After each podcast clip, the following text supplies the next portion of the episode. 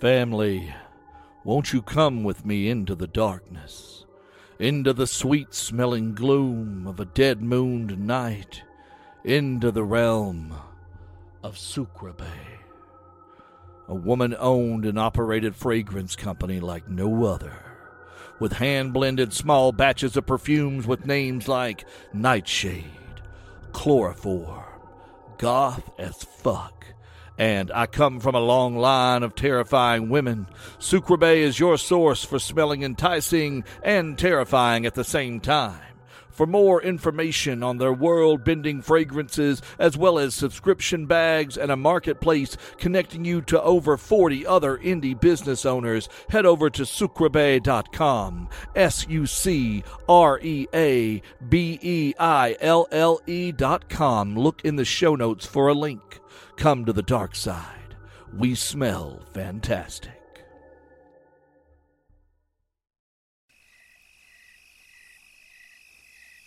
Old Gods of Appalachia is a horror anthology podcast and therefore may contain material not suitable for all audiences. So listener discretion is advised. These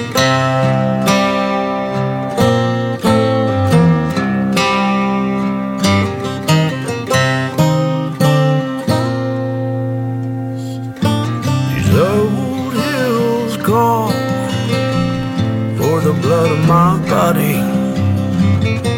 A pound of flesh for a ton of coal. So down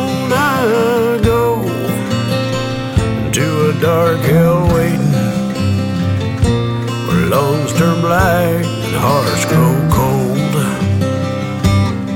And I'll take to the hills and run from the devil to the dying sun.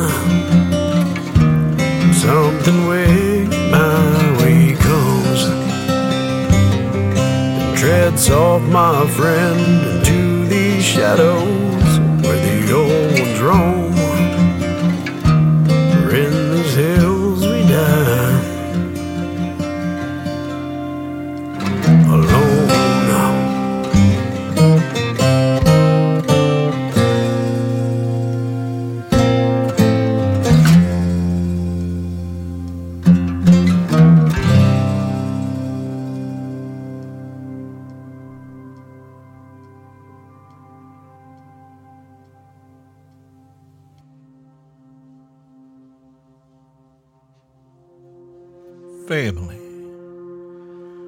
place a lot of weight on that word in these parts, and there ain't much a person wouldn't do for the ones they name as such.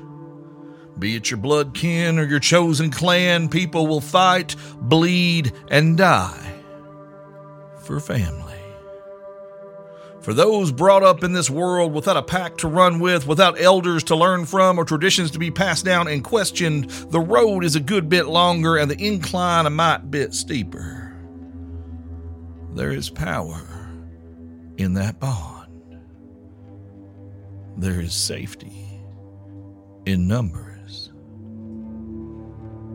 In the long, hot summer of 1941, beneath the hills of Pennsylvania, in the deep places below Barrow House.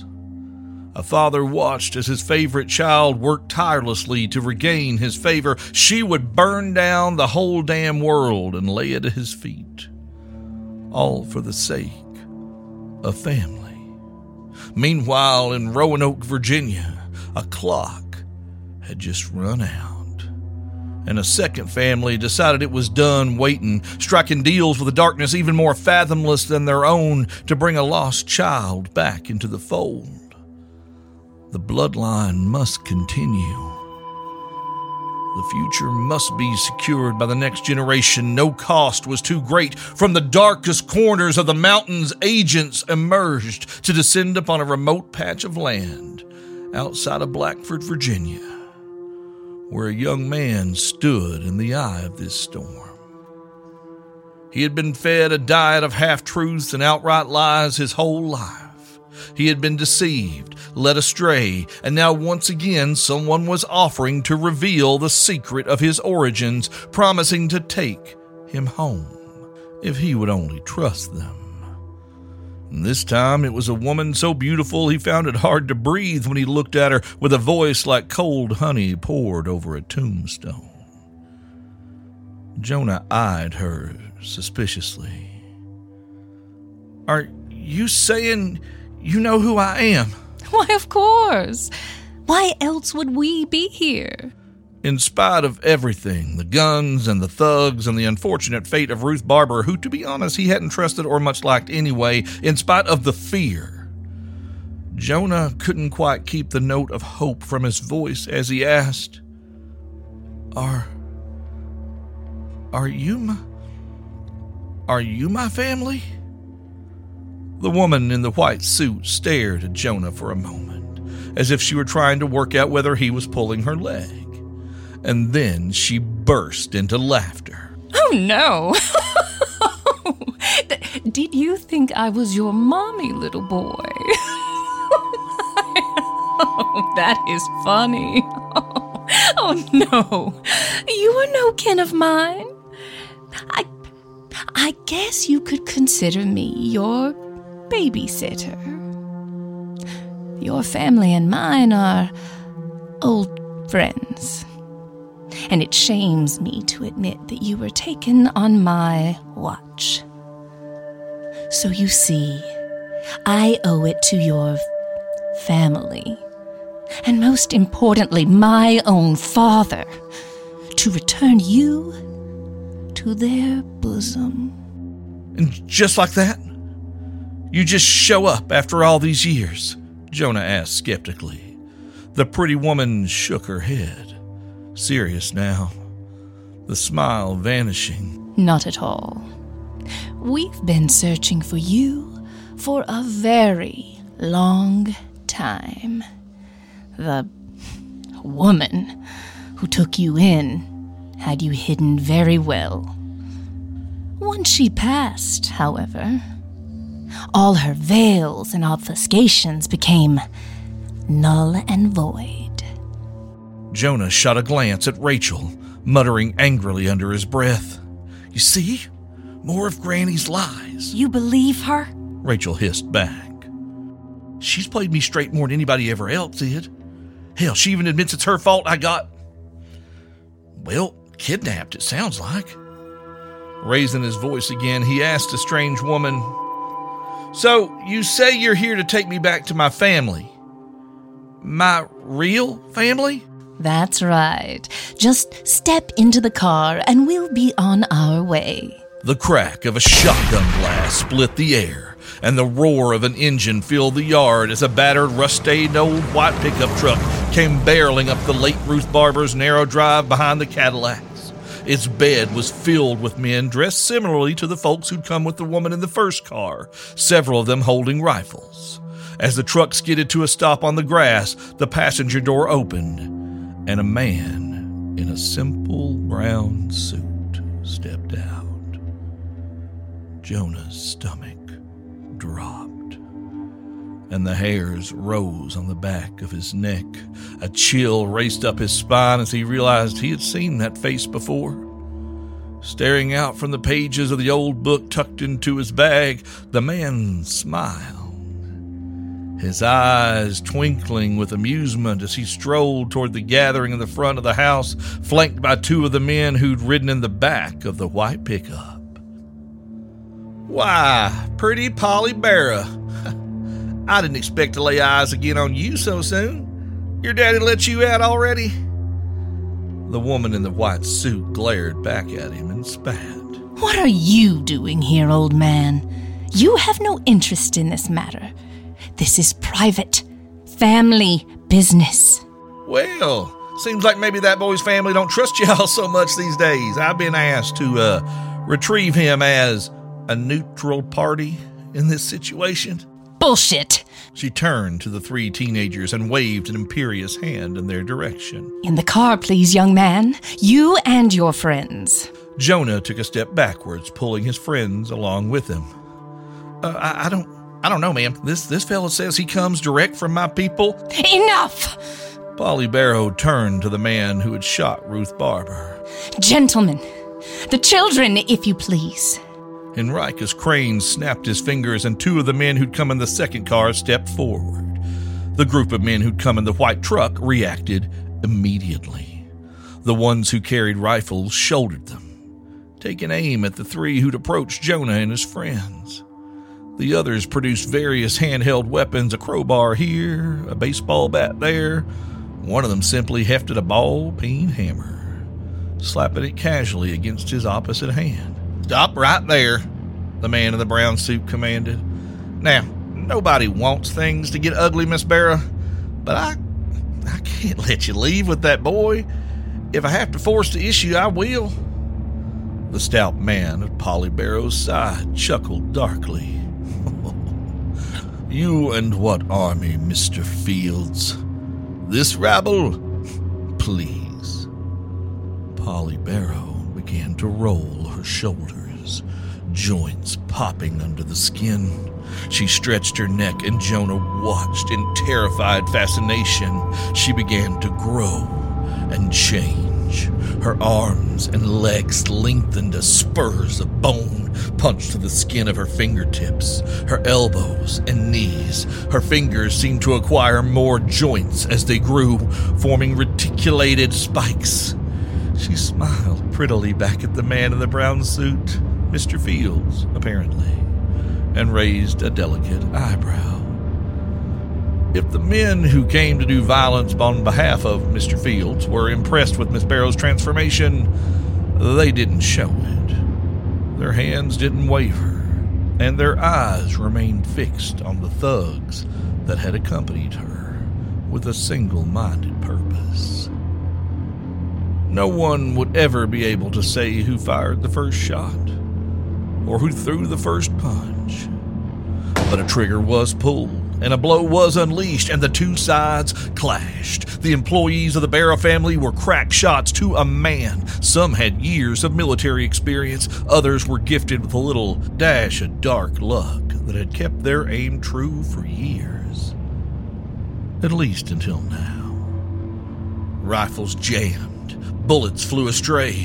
One poor bastard had a pistol blow apart in his hand, taking all five fingers with it. Before the men from the company knew what was happening, the workers from Jack's warehouse were upon them with rifles, swinging bats, and whatever else they had to hand. Mr. Crane's eyes went dark as he reached for his hollowing pulling the shadows of men out from under their feet, tangling their steps, a tactic that had worked for him hundreds of times in the past. He grinned as he felt the familiar tug of resistance as the intangible grew solid in his hands. But the old bootlegger's men leapt and danced over the tenebrous tripwires with ease. What blasted sorcery is this? Crane thought darkly.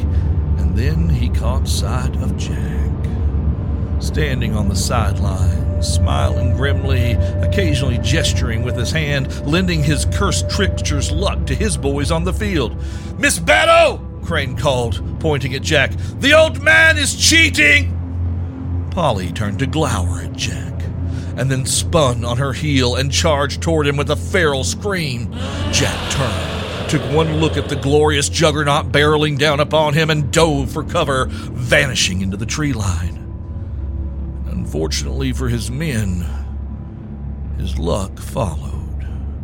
Mr. Churchman, who had as of yet been unable to get close enough to the workers to employ his particular gift, was suddenly upon them. The breath snatched from their lungs, two boys collapsed to the ground, the sclera of their eyes filling with blood as they suffocated in the open air.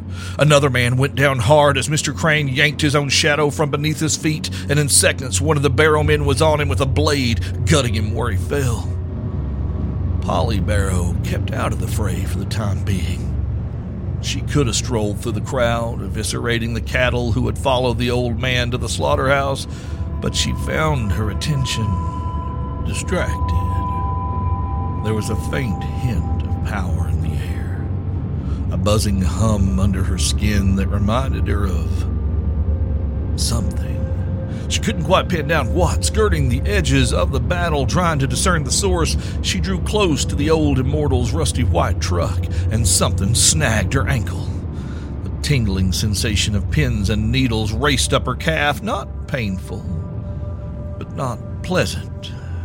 She glanced down to see a small hand gripping the layer of bone that shielded her right ankle, the arm attached to it protruding from the truck's undercarriage. Polly snapped her foot back, dragging the ragged little girl, Rachel, that was her name, from her hiding place. Well, what have we here? A little rot witch trying to play with the grown ups. Before Rachel could reply, Polly hauled her foot back and kicked her in the ribs, punting the girl a good five or six feet across the battlefield. Rachel landed in a heap to one side of the barber woman's porch. Stay down, little girl.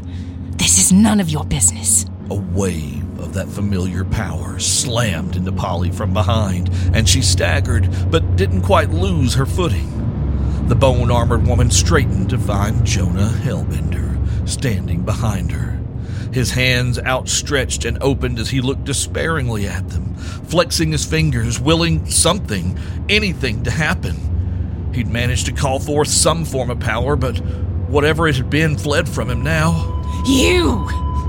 You have been nothing but trouble since the day I laid eyes on you, boy. Up to now, I have been very patient with you, but I have had enough of your sniveling. You are coming with me. We are taking you back to your family. And we can finally, finally wash our hands of you. Polly Barrow stalked toward him, and Jonah slowly backed away, reaching down, down deep within himself, trying to find that weird dark well of power he had touched before. Come on, come on. But he could never seem to do it when he tried only when he didn't. It was instinctive, like an involuntary muscle, and what good was that to anybody? As the sun sank down behind the ridge, bathing the hillside in a bloody red light, Jonah Hellbender felt his shoulders connect with the edge of the porch. There was nowhere left to run. Polly's lovely face twisted into a grin of triumph as she reached for the boy with one bony claw, and Jonah was suddenly filled with rage. Rage at being abandoned, at being lied to for years, at being kept from his family. His heart burned with the fury at the way the world discarded kids like him and Rachel and Skeeter without a single thought. Somewhere, deep in his mind, half held memory rose to the surface. When he was very, very little, if he was scared or alone, hungry or bored, all he had to do was call, and his needs would be met. All would be taken care of, and he'd be safe and sated again. All he had to do was reach out. All he had to do was open the door. Jonah's eyes flashed with a silvery light. His head snapped back and his mouth dropped open, and that light, the color of moonlight reflected on nickels, blazed out of it. Polly took a step back as the evening air began to shift and change there was a smell of burning hair as the barrier between this world and someplace else weakened. And on either side of young Jonah Hellbender, a door opened. Polly barely had time to register the desolate alien landscape she glimpsed through the closest portal when something massive heaved itself through the doorway it moved as if it were underwater, billowing tendrils of flesh extending from a central mass of countless milky white as it launched itself towards her, Polly had a half second to notice that its underbelly was simply a giant snapping maw like a bear trap, although instead of teeth, its gums were lined with what looked like insect stingers, each as long as a hunting knife and dripping venom, and then the beast landed on her chest. The thing's many arms, which appeared smooth and oily, were rubbery on contact covered in suckers that adhered to her flesh as its tentacles wrapped around her head, pulling her face toward that wasp's nest of a mouth. And suddenly Polly realized she knew this thing. Nearly a dozen families had been fed to the beast over a decade ago. Well meaning union organizers and their sympathizers had taken in a foundling baby left in their path, only to have that kindness repaid with this abomination's foul kiss. The thing screeched as it tried to pull her lovely face into that gaping nightmare of a mouth, her skin burning where its foul tentacles wrenched at her flesh. She wasn't surprised when it began to speak deep within her mind, dragging up all of her greatest doubts and fears, replaying images of her time lost in the void beneath Barrow House, the disappointment in her daddy's voice, the smirk on Conrad's face when he saw her for the first time after her return, the shame of her loss of position, her loyal hollow men cast down into low servitude while she suffered her father's displeasure in the endless night of the inner dark. No. Polly wasn't surprised at the tactic. She was just surprised at how badly it was employed. No creature of some barren and distant hell could know what she'd been through, could accurately recreate the shame and torment she had borne and been reforged by if it thought it could use its many eyes to see into her and find her weakest point. Well, those eyes would just have to be closed. With a vicious grin and taking no small amount of pleasure in the task, Polly dug her claws into the clusters of rolling, seeking eyes atop the thing's central mass and raked. She pushed back with her own mind, using all of her rage, her pain, her determination to prove there was only one thing on this field today that should be truly feared, and that was Polly Barrow the Empress of Bones and Thunder, heir to Barrow House, and eventual ruler of this foul little world. The scream that issued from the creature could have caused milk to sour and livestock to throw deformed offspring, but it was cut short as Polly hurled the thing back through the portal from whence it came. An enormous shadow immediately fell through the left hand portal. The ambient temperature within that shadow plummeted, and frost began to form on the ground in the twilight of a humid July evening. Polly looked up. She knew this one too. She had nicknamed it Plan B. If the first creature somehow became compromised or the situation became unsalvageable, the weapon would call upon its second guardian to uh, clean up the mess.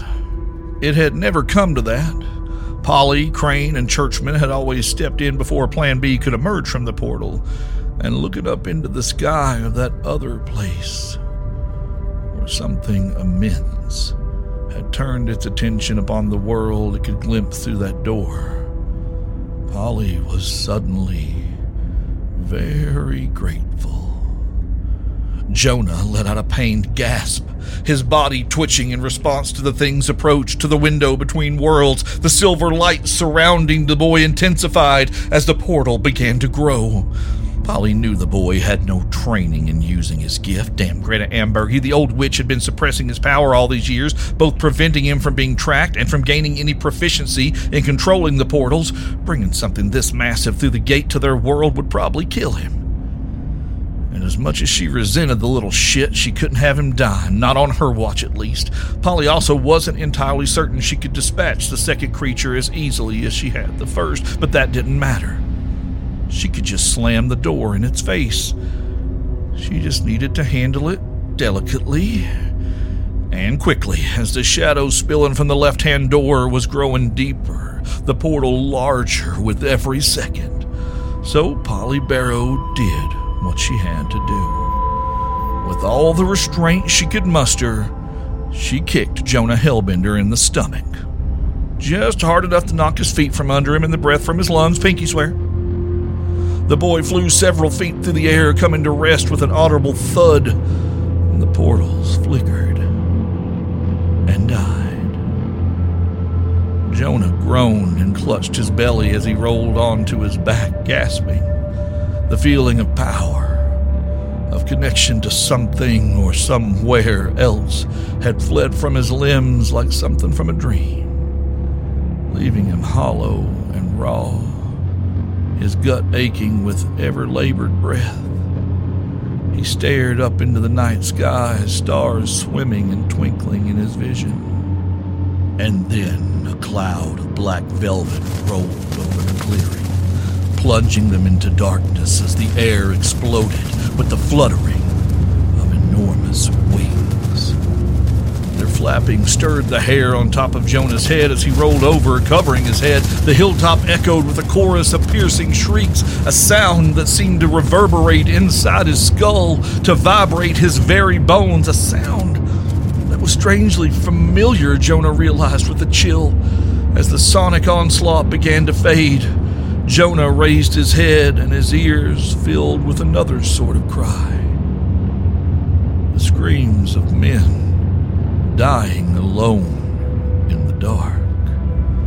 All around him, the men who had driven up the mountain to Ruth Barber's house were on the ground, writhing and screaming beneath strange figures draped in black. Polly Barrow wrestled with one halfway across the clearing, her armored claws making short work of it, and she pushed herself to her feet, her white suit soaked with red and gore, and scanned the grass around her. When her eyes lit on Jonah, she smiled and turned his way. She seemed pleased to see him on his feet. She threw an elbow backward into another of the strange figures, a tall, lanky man whose mouth was slicked with blood.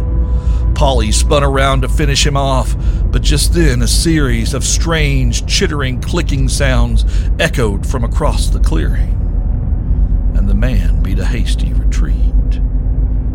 Polly turned to face another dark clad figure emerging from the shadows at the edge of the woods.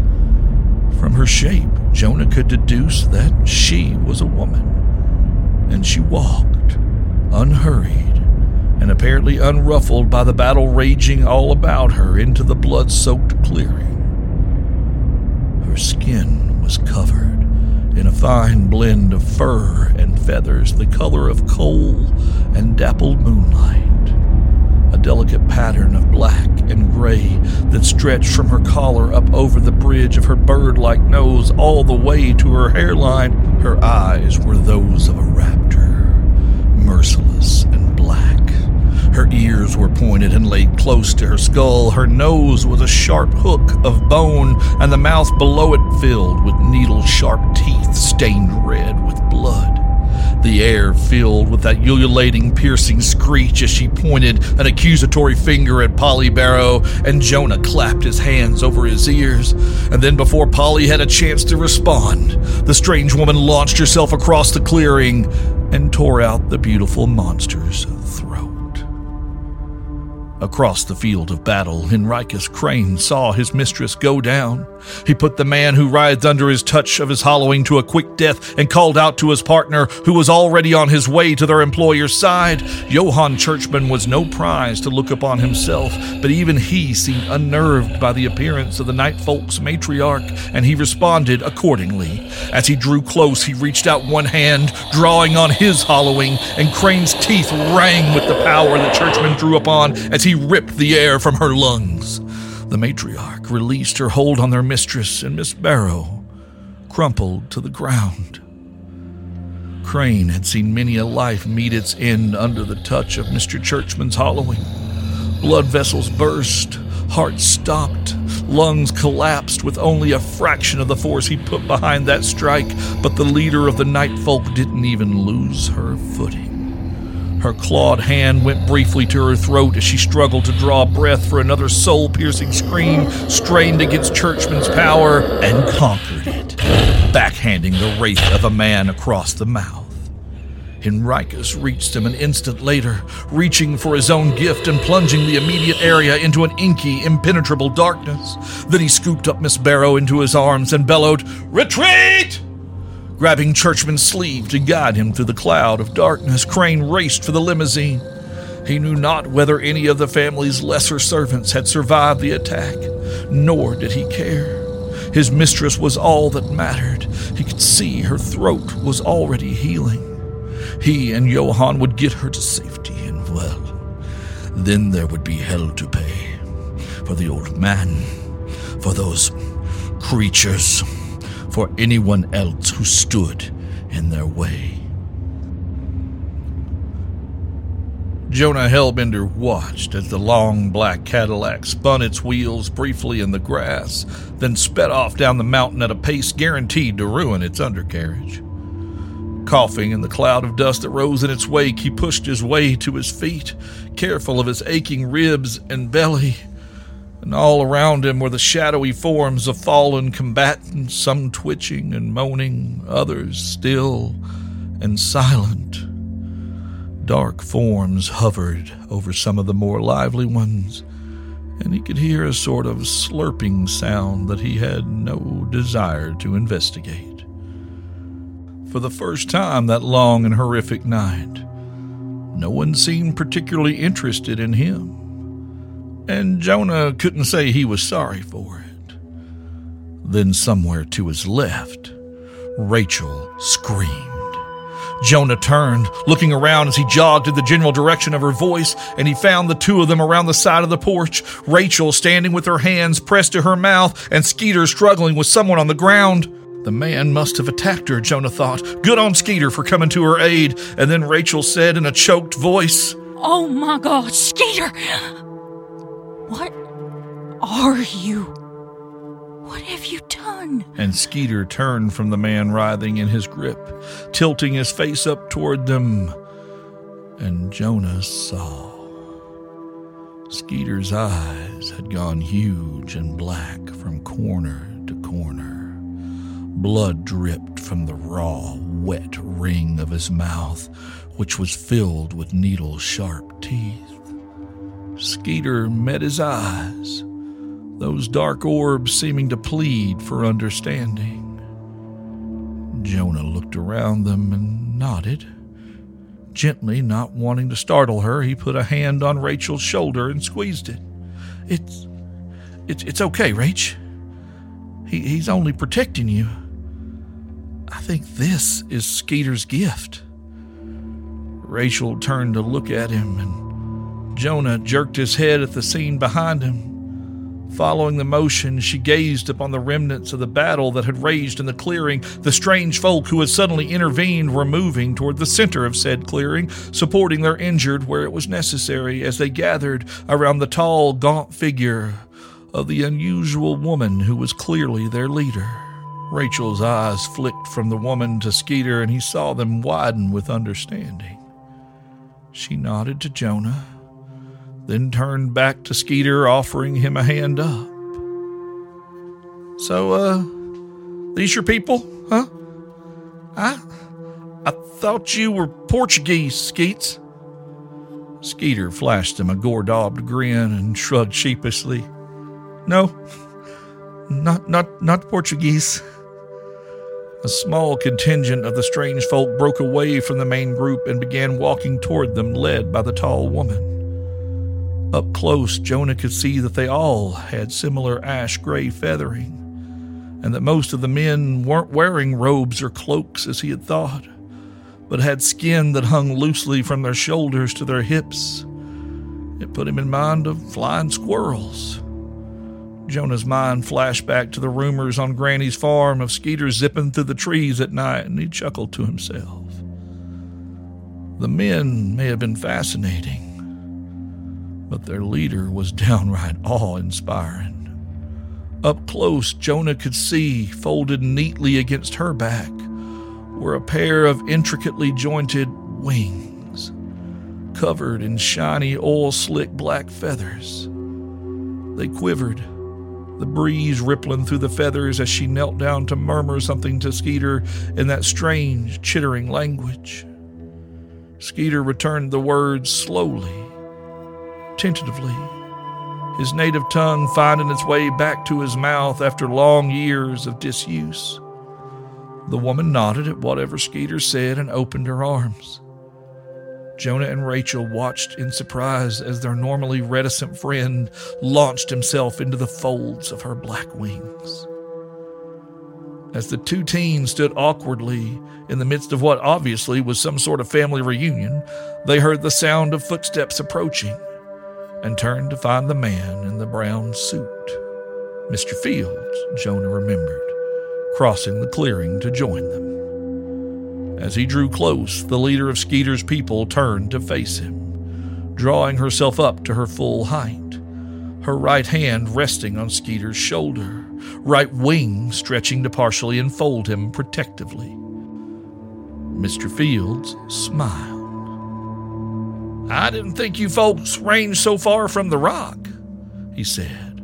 The strange woman chittered at him, and seeming to understand, he nodded. Fair enough. You know what she said? Jonah asked him warily. Sure. She said, For a child of our flock, who would not go to the ends of the earth to bring them safely home? Huh. Looks like your friend has found his family. Yeah, Jonah.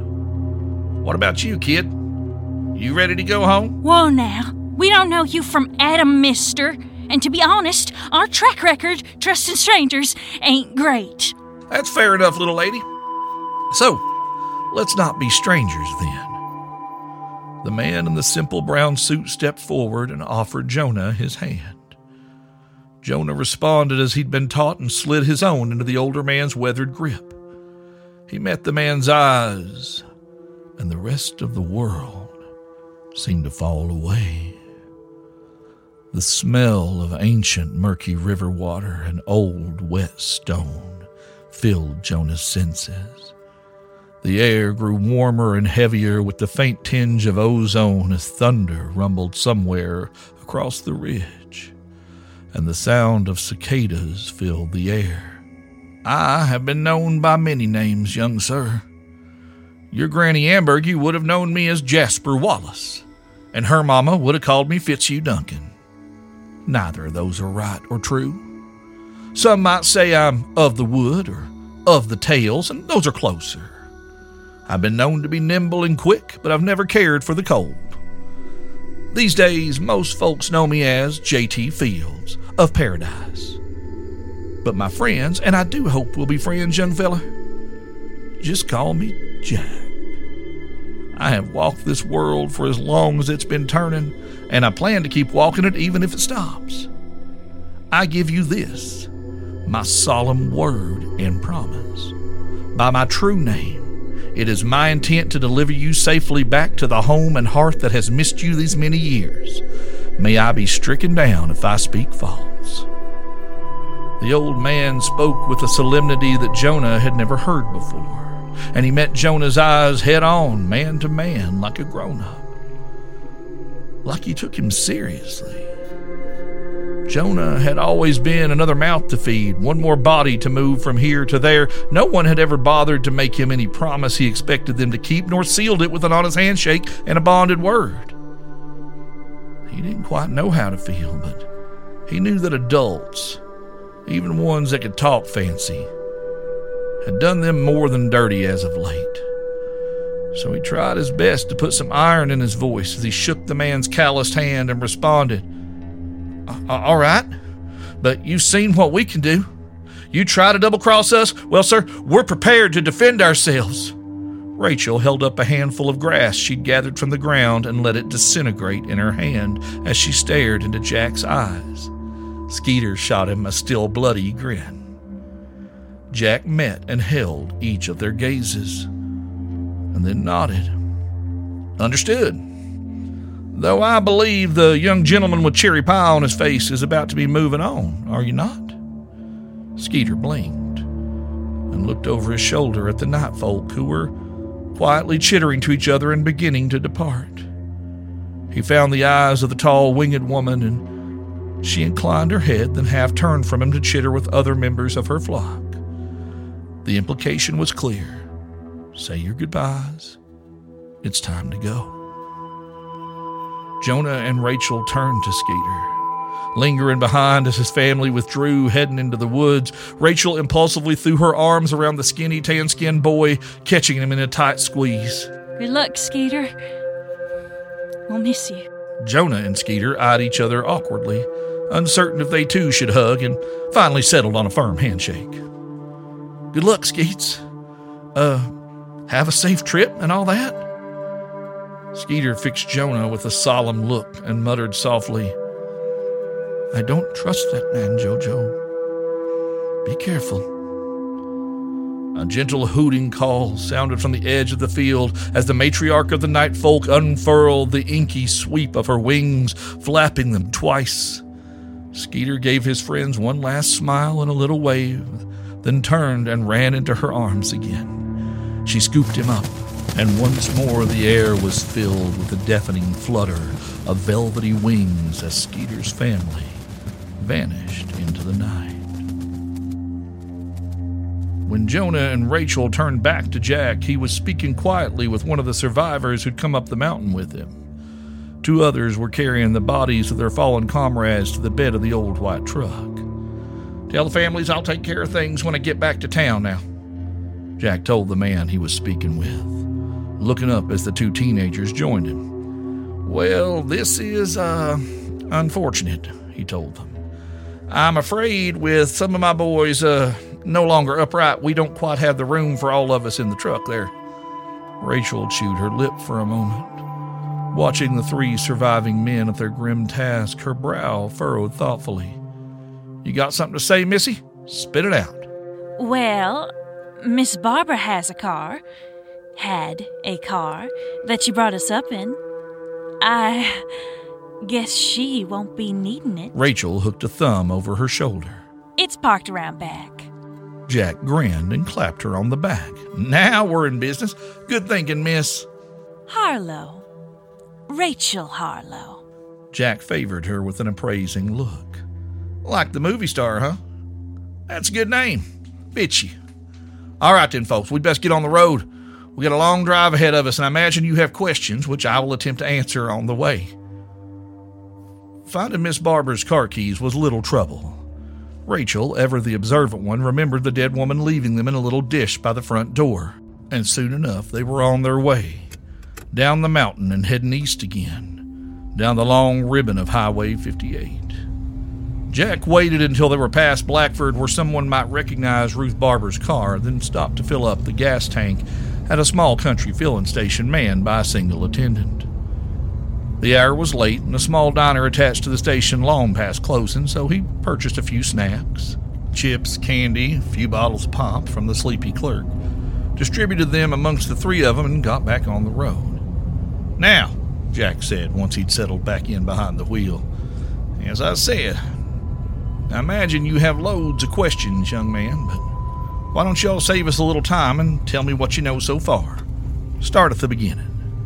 Jonah quickly laid out what little he'd learned of his origins. His memory of growing up on Granny's farm, never knowing his real name or understanding where he come from. His disappointment at the lack of information in Granny's book, which held such detailed profiles of the other children in her care. Ruth Barber's hints about arranging passage for a very special child to Granny's farm some time ago, and the greedy look in her eyes as she'd eyed Granny's Bible. Aye, it's a good job you didn't let her get her hands on it, son. She gave it up too easy. That woman never stopped haggling until you felt she'd mostly cheated you. I'd lay odds she planned to trade you to the Barrows in exchange for that book. He shot Jonah a knowing look. She couldn't take it off you herself, but she'd not be above letting them do her dirty work. You don't sound like you care for her much, Jack snorted. no, she is not my favorite person. Or she wasn't. Suppose she's no longer a problem. Anyways, go on. That woman, Miss Barrow, she said she was my babysitter or something when I was little. She made it sound like I was kidnapped or something. I don't have all the details now. At least, well, he's not concerned how exactly you left Miss Barrow's custody, but I can certainly fill in some blanks. Your real name is Solomon Nebuchadnezzar Locke. And Pretty Polly told you true. Your family and the Barrow family are old allies. I wouldn't precisely call it a friendship, Jack chuckled. but their interests are often aligned. You kids heard of Barrow and Locke, or maybe just heard them called B and L? You mean like the big mining company? Got all them company towns and uh, a whole railroad? She stared at Jonah with wide eyes. That B&L? The very same. Your friend here, well, his people, own half of it. His granddaddy Jameson founded Lockrail. Solomon Nebuchadnezzar Locke. Rachel rolled the name around on her tongue, eyeing the boys she had known as Jojo and Jonah, and finally Jonah Hellbender thoughtfully. I think I like it. Jonah scowled. So, how did I end up with Miss Barrow then? And what about my parents? Well, from what I understand, your mommy and daddy passed when you were just an infant. Now, I don't know the circumstances, I'm afraid. Your Uncle Brutus and his wife adopted you. I don't know how you came to be under Miss Polly's care, but as I understand it, your uncle and your cousin Nathaniel searched for you long and hard when you went missing. It's, uh, caused some tension between the two families, as you might imagine. Jonah's brow furrowed thoughtfully, and he was silent for a moment. So I have an aunt, an uncle, and a cousin, he said ponderously. Well, that ain't an uncle, yes. I'm awful sorry to have to be the bearer of bad news, but your cousin Nathaniel passed away oh, must be six years ago now. Train derailment, terrible thing. Nathaniel was Brutus's only child, so with him gone, you are Brutus's new heir, young Solomon. Jonah slumped back into the cushy bench in the rear of the late shopkeep's Packard, fallen silent. It was a lot to absorb, going from a no-name orphan to heir to wealthy coal barons in a matter of minutes. It had been a long day. He was exhausted. He let his head fall onto the back of the seat, his mind beginning to drift. Shit! There was a squeal of brakes and the smell of burnt rubber as the car skidded to a sudden stop, tires spinning, turning them just slightly left. Jonah's eyes snapped open, and he and Rachel were hurled against the seat back in front of them. What the hell? Jack swore. The three of them stared through the front windshield at a tall, shapely figure silhouetted in the car's headlights. She stood in the middle of the highway, one hand planted on her hip, a long cigarette holder dangling from the other. And then the world exploded around them as the car was thrown with cacophonous crunch into the ditch on the opposite side of the highway. Glass shattered. Someone, probably all three of them, screamed. The car's headlights winked out.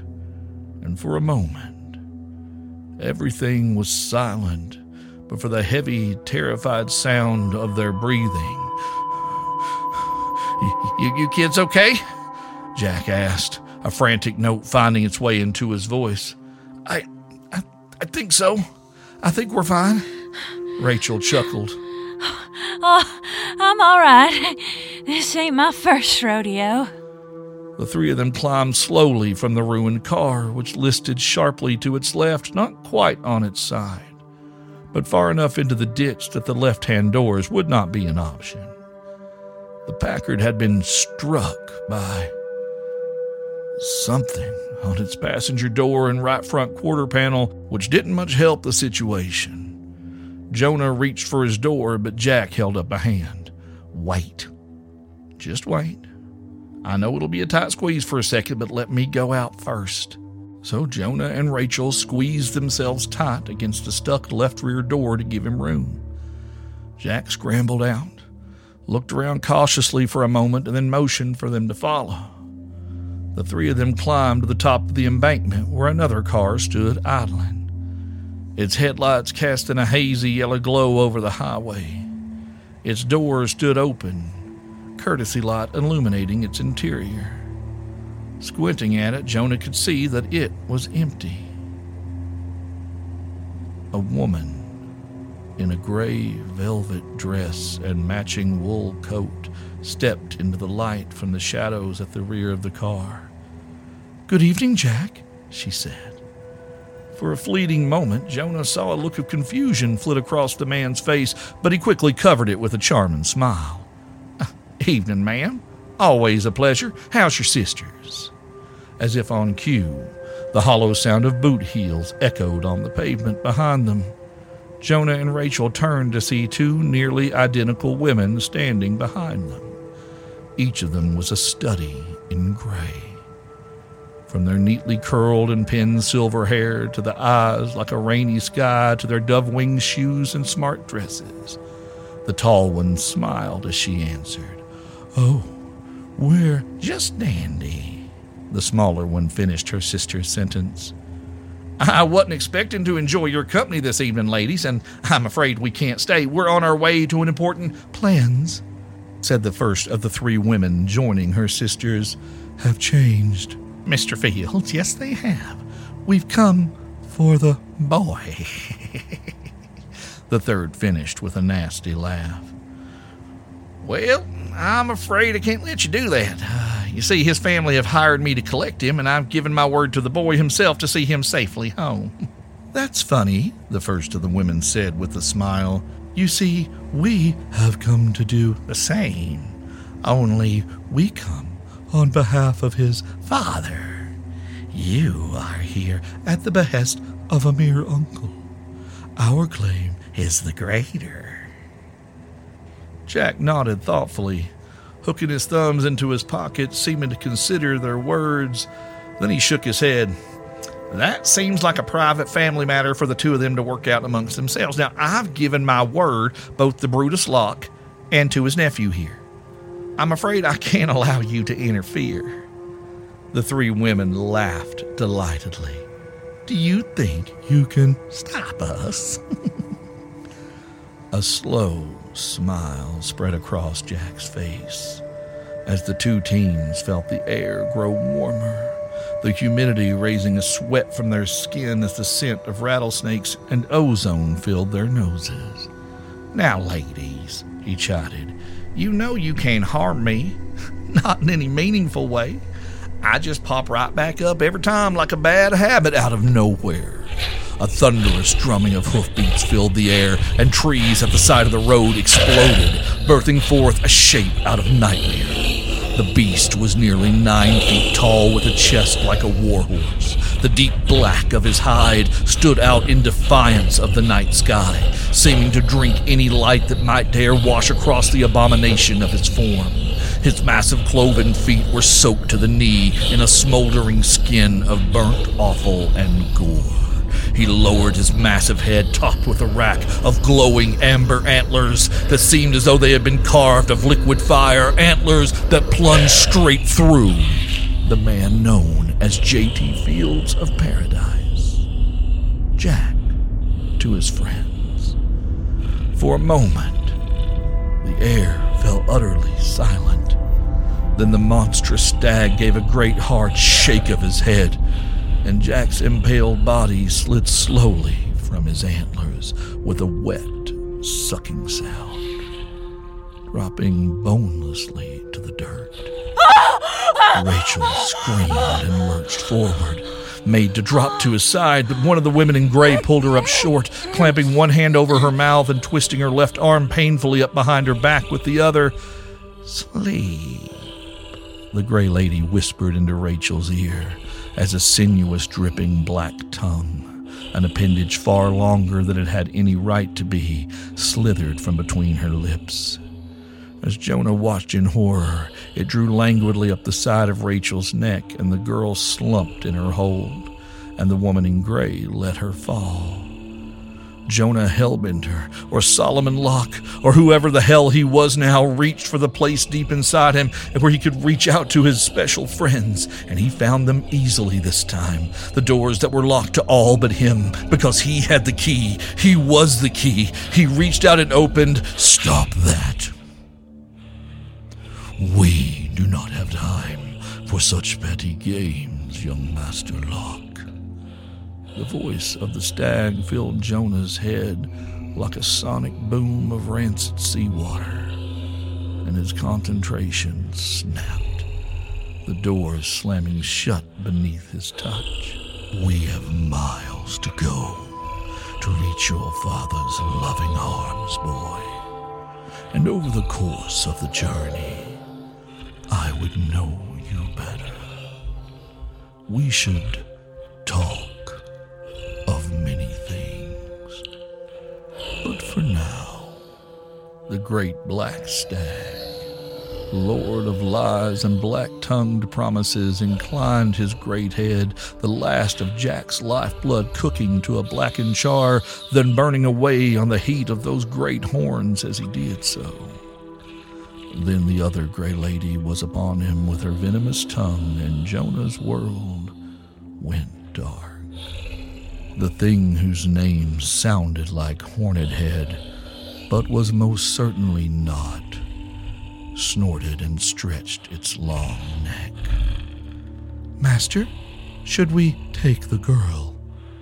The creature whose name no human tongue could ever fashion stepped forward, lowered its head to take a long sniff of the gifted child who had accompanied their prize across so many miles, and snorted disdainfully. Tainted, the beast spat. She's no good to us. Get the boy. Let us be on our way.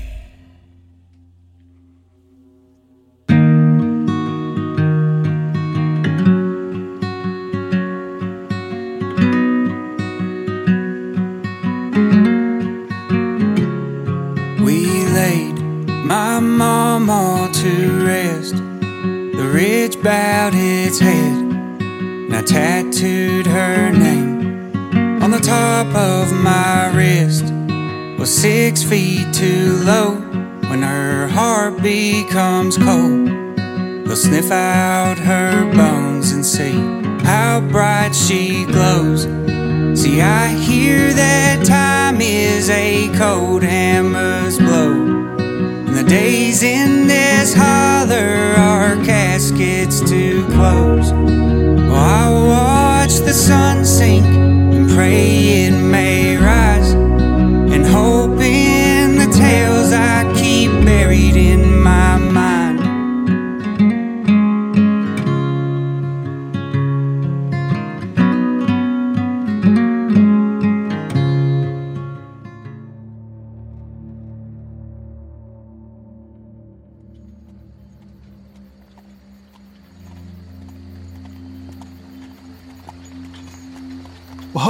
hold there, Betty. Easy, girl. Easy, girl.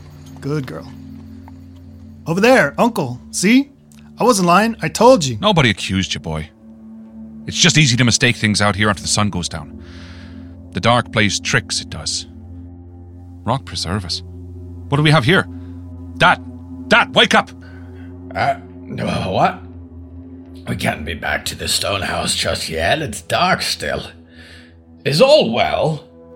Where are we, boys? We got dead folks on the side of the road, Dottie. They're they're on the right hand side. Our side. No, nobody said they were dead. Nobody's even had a look at them. But we'll see what needs seeing, sure enough. Dead on the road to the rock. An ill omen, if it be. Adam, with me. Nathan, stay by the cart, if you will. Ah, but No buts, nephew. Stay put and mind your grandfather. I Yes, sir. We got a man and a girl. She's breathing, if barely now. As for him, I'm not too sure. Let's get him turned over and see who we have here. Oh, bloody. Rock, bless him. It looks like he's been run clean through, Dad. Is he? j- Oh, he's alive, all right. you can't kill one such as him so easily. Nathan, boy, fetch the rope from the workbox and bring the change your cousin Amos sent with us to sell to the English. The man's been run through, Dad. Do you really think he needs irons to clap him in? Forestall your questions, Adam. Trust me, and all will be as well as it can be. This one has much to answer for, and the rock will see to him good and proper. Bind his feet and his hands. No, no. Chain for him, rope for the girl. Good. Now, let's get him. Ah, ah. There we go. We're we're taking her too? Bind her hands, but be gentle. She's young. A wisp of a thing she is. The hearts of the young can blackened be. The dark wears innocence like a mask as easy as you please, Adonijah Waltrip. You know that as well as I. Come, boys, we ride for home. We'll see what she would have us do with them.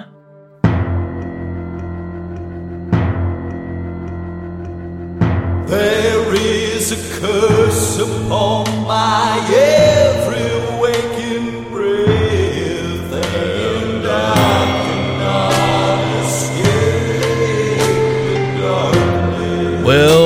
hey there, family. My name is Steve Shell. And I'm Cam Collins. And we want to thank you for joining us for the final episode of season three of Old Gods of Appalachia, as above, so below. Now, Cam and I are going to talk to you for a bit, but first, let's get this out of the way. This is your every single God darn episode reminder that Old Gods of Appalachia is a production of Deep Nerd Media and is distributed by Rusty Quill. Today's story was written by Cam Collins and Steve Shell. The voice of Pretty Polly Barrow was Tracey Johnston Crum. The voice of Rachel was Sara Doreen MacPhee. The voice of Brother Nathan was Travis Hollyfield. The voice of Elder Adonijah Waltrip was Harlan Guthrie. The voice of Elder Hosea was William Wellman. Our intro music is by our brother Landon Blood, and our outro music, which is available on our Bandcamp, is by Jon Charles Dwyer. Our ultimate outro music this time around is, of course, by our family at Those Poor Bastards. It is hard to believe, family, we have made it all the way to episode 50 here at the end of our third season. Whew, it is hard to believe. Now, it may be the end of season three, but it is not the end of the show, family. There is so much more to come. We're already cooking up some ideas for season four that we're really excited about. And we're working on our 2023 live show, which is set to be a much bigger tour. We'll be visiting some of those places y'all have asked us to come. You invited us, family, so we expect to see you there. And we hope to be able to announce those dates very soon. Now, it's been a big year for us here at Deep Nerd Media and Old Gods of Appalachia. For example, the Old Gods of Appalachia role playing game is set to drop with our friends from Monte Cook Games later this year with a record setting Kickstarter that did numbers that make my head spin and my stomach kind of queasy when I think about them. So we want to thank all y'all who got in on that. You've been seeing some early playtest materials coming your way if you've been an upper level Patreon supporter, and there's a whole lot more cool stuff coming. Just stay tuned on that one. Now, uh, we didn't get here by ourselves three seasons in. Uh, however many episodes, 50 numbered in the regular season. So we've got a ton of people to thank. Cam, go ahead. Well, first and foremost, we have to thank our season three cast Stephanie Hickling Beckman, Dr. Ray Christian, Mabe DeBrune, Harlan Guthrie, Travis Hollyfield, Shasper Ray Irvin, Sara Doreen MacPhee, Betsy Puckett, DJ Rogers, and William Wellman. You guys, wow. And while our holiday specials are not part of the regular season, shout out to Jacob Danielson Moore, Matt Evans, and Renee Hill for their work in school spirit. All you folks are just absolute rock stars. This show wouldn't be the same without you helping bring our characters to life. Also, extra special thanks to DJ Rogers, who not only provided the voice of Tobias Underwood for episodes 34 and 35, but acted as our script consultant. Man, you just, you've helped us out so much and we appreciate you. Now, y'all know that Old Gods wouldn't be Old Gods if we didn't have our music, so we have to thank all of the amazing musicians that contributed this season. From our brother Landon Blood, who is a now five time Audio Verse nominee and probably going to be a five time winner if the fates are just. Uh, John Lee Bullard did some baller banjo picking for us. Stacy Sexton did some acapella Pretty Polly for us back in the early part of the season. Jon Charles freaking Dwyer dropped Panthers on the Mountainside. If you haven't bought his album Junebug at Jon Charles Dwyer Bandcamp You need to go do that. And of course, those poor bastards have been more than generous in letting us use the tracks that we have used from them. So, huge shout out to the uh, folks that have given us the music that is the heart and soul of this show. And we also want to thank our family over at Rusty Quill, Callum, Alex, and Tom, who have done a great job at selling our advertising because that's what Rusty Quill does for us. Cam has a few more folks that she wants to thank. Go ahead. And I'd also like to thank my partner, Brian Gibson, who handles our merch. If you're a supporter on Patreon at the $15 level or above, Brian makes sure those care packages get shipped out to you in a usually timely fashion. We're a little behind right now because we've been moving house, which means moving our shipping operations, but we're about to get y'all caught up. Uh, and if you're one of the amazing fans who came out to see us at our live shows, Brian is in fact the dude who sold you merch. And yes, he does know who I am. He might have been pulling y'all's leg a little bit just there. Oh, and also shout out to my friends Sarah Scatia and Emily Winders. Sarah does my hair, and Emily came out to the live shows to do my makeup and shoot those amazing professional photos of the event y'all might have seen on our socials. These two ladies kept me looking great on stage. And special thanks to our friends Chuck and Lauren Cherry. They had tickets to the Big Stone Gap show, and last minute they jumped behind the merch table to help Brian get those t shirts and posters into y'all's hands. So thank all of y'all so much. Thank everyone who helped with the live shows. I know we say it often, family, that we can't do this without you. And we mean that. Whether you're hanging out in the fellowship hall or on the Discord server, part of our growing YouTube and Instagram families, which somehow have blown up lately, uh, or whether you're just tweeting into the void over on the rotting corpse of Twitter with us right now, we appreciate each and every one of you. You've given us brand new careers. You've taken what was a fun project and made it into a community and given us the opportunity to make it worth your while to come and spend time with us every other week or to make your tithe on Patreon to help us keep the lights on we can't express adequately the things you've made possible for two people who honestly have kind of scraped by uh, as a public school teacher and freelance software developer and website designer for years. You guys have let us make art for a living, and we can't thank you enough for that. Now, we're going to take a break because we need one, and frankly, we deserve one. I personally am going to put my stuff out there. I'm going to be having a medical procedure uh, very shortly. That's going to result in me requiring some speech therapy after it's done. It's no big deal. Don't get excited or scared about that. I'll be back. But we appreciate your patience in advance. Season four will come. Uh, you're welcome for that ending, by the way. I'm not going to talk about it past that. But um, season four will come when the green and the dark and everything in between align and allow those ways to come forward. So until that time comes, we'll talk to you soon, family. Talk to you real soon.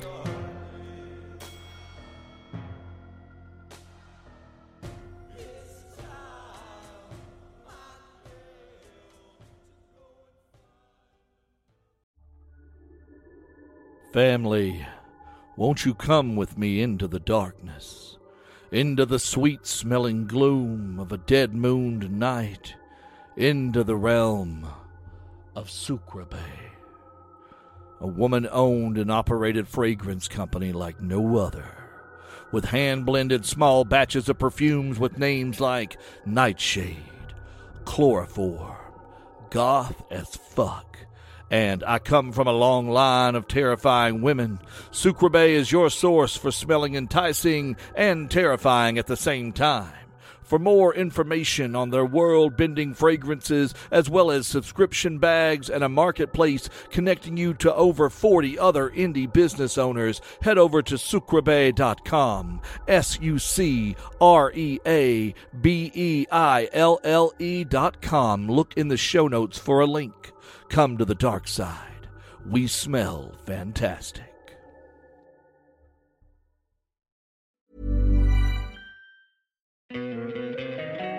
Don't you love an extra $100 in your pocket? Have a TurboTax expert file your taxes for you by March 31st to get $100 back instantly. Because no matter what moves you made last year, TurboTax makes them count.